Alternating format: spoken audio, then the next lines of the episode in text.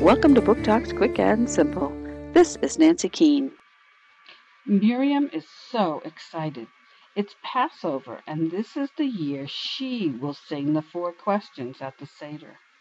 This is her first time, and it is so special to her. As she is feeding the sheep, though, she notices that one of them is acting strangely. She's moaning and seems to be in pain. She calls her parents and they agree that Snowball is probably going to have babies. And she does. Three of them. But she rejects one, so it falls to the family to bottle feed the rejected lamb. So now they face the possibility of having to miss the family Seder with the family. The Passover Lamb by Linda Elovitz Marshall. Random House Books, 2013.